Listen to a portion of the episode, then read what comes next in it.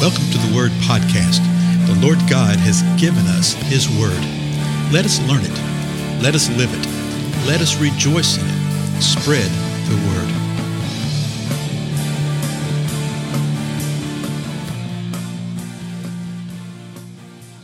Blessings, everybody. This is Dale. Thank you so much for joining me today on the Word Podcast. We're continuing through our examination of the book of Daniel, and we're up to the ninth chapter. We started the ninth chapter in our previous episode together.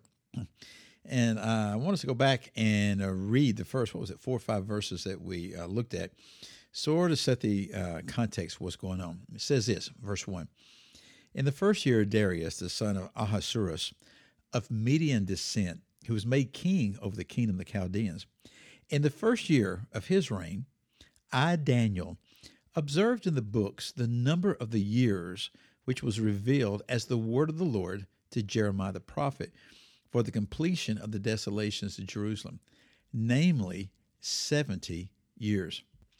So allow me to pause here for a moment. Uh, it's a rather convoluted sentence, is it not? So it's the first year of Darius, and it was the Medo Persian Empire that had conquered the Babylonians, the Chaldeans. And Daniel was reading in the books, and he was reading the portion of Jeremiah the prophet and saw that Jeremiah had said that Jerusalem would be desolate for 70 years. And so, uh, as we're going to see, Daniel realized that they were close to the end of that time period of desolation. So, what does Daniel do? Verse 3 So I gave my attention to the Lord God to seek him by prayer and supplications with fasting, sackcloth, and ashes. Now, this is Dale again. Why did he do that? You know, why did he respond in that way? Why not, sh- you know, shout and holler and hoop and give praise to God? Well, that's a place to do that. But I think he realized some stuff. By the time we get done with the actual prayer itself, I believe it'll be verified that he realized that the people had not really changed. And he realized that they were no better off than they were, and that the things that they had been hauled into captivity over, they were still participating in sometimes. Okay? Now, verse 4 I prayed to the Lord my God and confessed and said, Alas, O Lord, the great and awesome God, who keeps his covenant and loving kindness for those who love him and keep his commandments. We have sinned, committed iniquity, acted wickedly, and rebelled, even turning aside from your commandments and ordinances. So we covered this in the last episode. Daniel joins himself with his people and says, Hey, God, we've done this. He says, I pray to God, I confess, and I said, Lord, you are the great, awesome God. You keep your covenant, you keep your loving kindness, especially for those who love you and keep your commandments. But you know what, Lord? We have sinned. We have committed iniquity. We have acted wickedly. We've rebelled. We've turned aside from your commandments and we've turned aside from your ordinances. Verse 6 Moreover, in other words, on top of all that, moreover, we have not listened to your servants, the prophets, who spoke in your name to our kings, our princes, our fathers, and all the people of the land. So Daniel is acknowledging, he says, You know, Lord, we have sinned. And this is how we've sinned. We've committed iniquity. We've acted wickedly. We've rebelled against you. We've turned aside from your commandments and your ordinances. And he says, on top of all that, we haven't listened to your servants, the prophets. The Lord has sent forth his prophetic word year after year after year, decade after decade, uh, proclaiming to his people, uh, you need to repent. Don't get caught up in this. If you keep doing this, here's what I'm going to do. He warned the northern tribes, and sure enough, uh, Assyria comes along and hauls them off in captivity around 722 BC. He warns the southern tribes. And so, uh, same thing happened.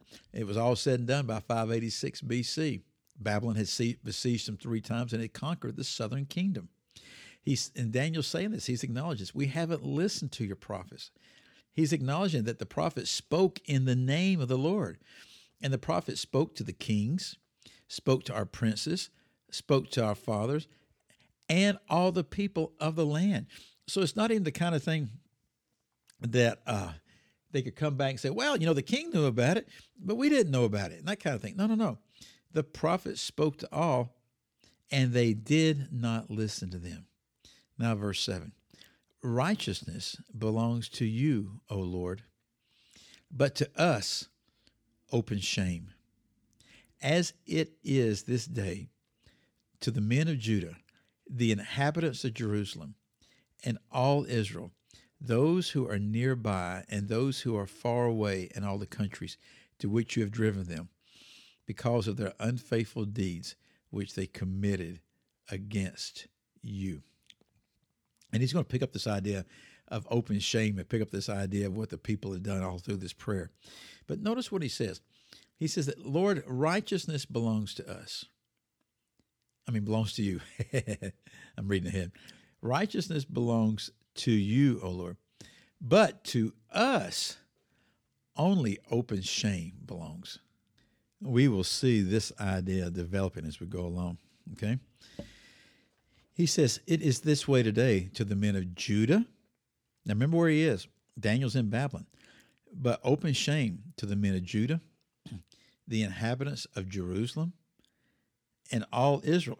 but not only there, those who are nearby, those who are far away, in all the countries to which you have driven them, because of their unfaithful deeds which they've committed against you.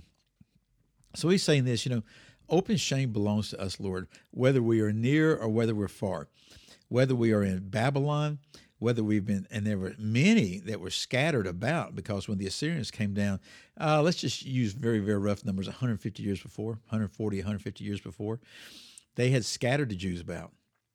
And he says, regardless of where we are, open shame belongs to us. Why is that? Because of our unfaithful deeds.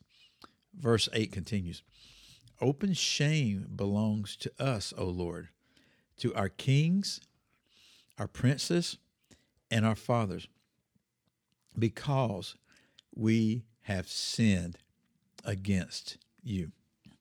From the very beginning, Daniel is dealing with uh, what the real issue is. The issue is that the people had sinned. That's the reason that the Lord allowed them to be taken into captivity. He warned them for many, many, many years through the prophets, but they wouldn't listen to the prophets. So now Daniel is reading in the scripture of the prophet Jeremiah, not really the scripture of that time, but reading Jeremiah's writings, the books, and he realized that they're at the end of the 40 years that were prophesied by Jeremiah. This shows us that Daniel believed the word of Jeremiah, believed him to be a true prophet of God. So what does Daniel do? He prays. He seeks the Lord by prayer, supplication, fasting, and sackcloth and ashes. And we see why now. Because they had sinned. They committed adultery. I mean iniquity. And it wasn't just the immediate ones, it had been generations. It was those that were scattered all over that had turned their back against the Lord God. And he says, This open shame belongs to us. We have sinned against you. I tell you, uh, this is a prayer that could be lifted up by many right now. Not only unbelievers, but many believers who have turned away from the word of the Lord, turned away from his truth, and turned to their own understanding of things. It's rampant within the body. Folks, it's time to repent. It's time to turn away from the desires of the heart and the sin and the iniquity and acting wickedly, the rejection of the commandments and the ordinances of God. And it's time to turn to Him and watch what He will do. Again, I'm Dale. Thank you for your time. I'll see you next episode.